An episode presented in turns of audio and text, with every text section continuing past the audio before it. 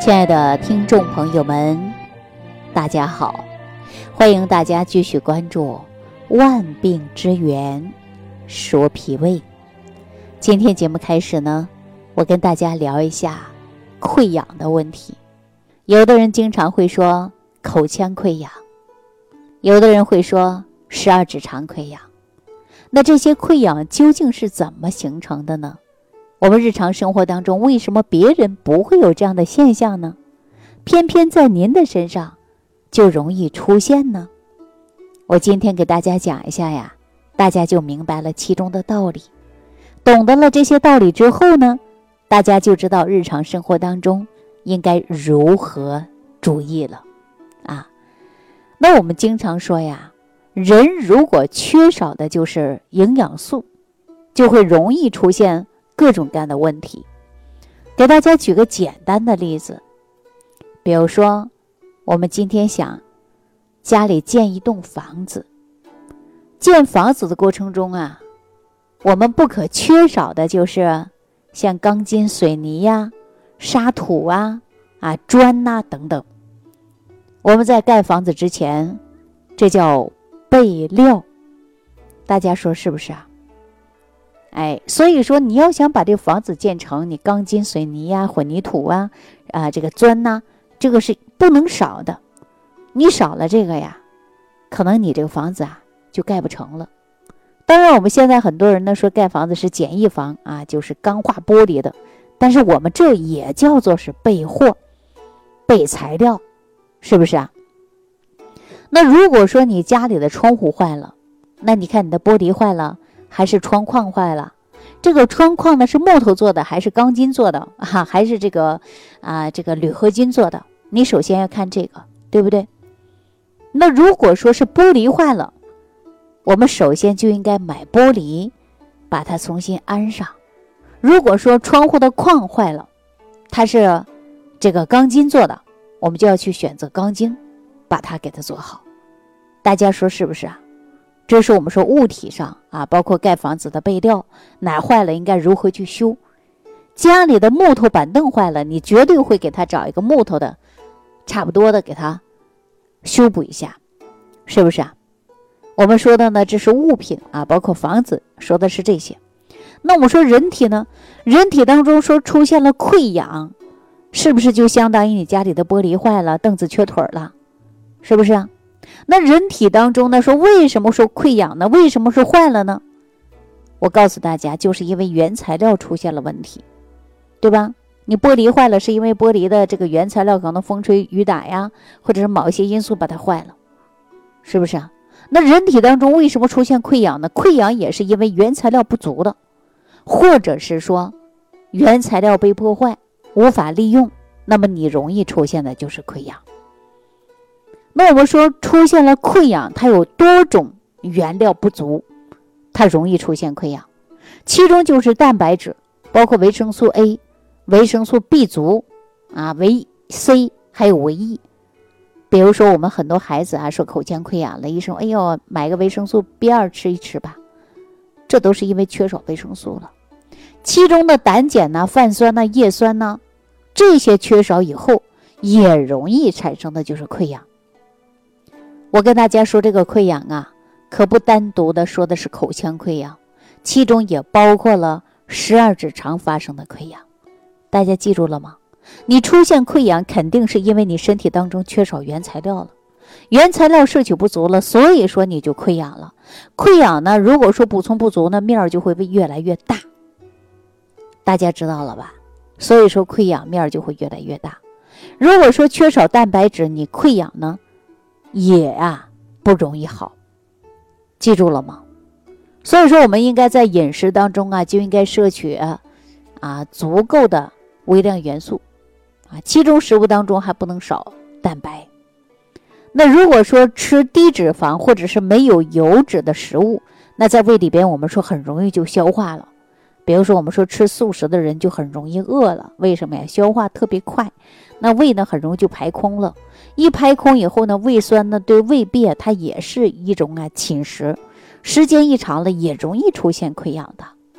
那为什么我上期节目当中给大家讲少吃多餐呢？始终啊，哎，这胃里啊有一点东西，不至于说排的完全是空的，完全是空的呀。也许你的胃酸会分泌的越来越多，而且腐蚀你的胃黏膜，也容易导致呢就是溃疡。所以说我建议大家少吃多餐啊，然后呢要补充的就是维生素 E 啊，两餐之间呢大家可以摄取一些油脂，这样呢就不会使胃酸呐长时间的腐蚀我们这个胃黏膜。我为什么，比如说在中午啊，或者是这个下午啊，两餐之间，我让大家吃点东西呢？哪怕你喝点水啊，吃一个小零食啊，都是很好的。这就是减少胃酸对于我们胃里边的刺激。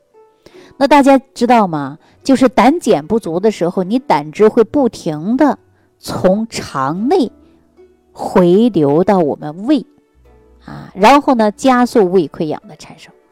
这就是胆碱不足的时候，胆汁呢不停的从我们肠内往回流，流哪儿？流到胃当中。所以说呢，加速溃疡的产生。虽然脂肪呢积存在肝里会使胆碱减少，但是呢，溃疡却是在肝病发生之前呢，也许就出现了。所以说，我们饮食当中啊，也要补充的就是胆碱，啊，也要补充的胆碱。不过呢，充足的维生素 B 族呢。也是非常不错的，尤其呢说是维生素 B 六，啊也是非常好的。那我们说严重的营养不良或者是压力过大，那也容易出现的就是溃疡。那说到这，很多人说，哎呀不行，压力大的很，最近呢上火了，哎一下子就口腔溃疡了，是不是啊？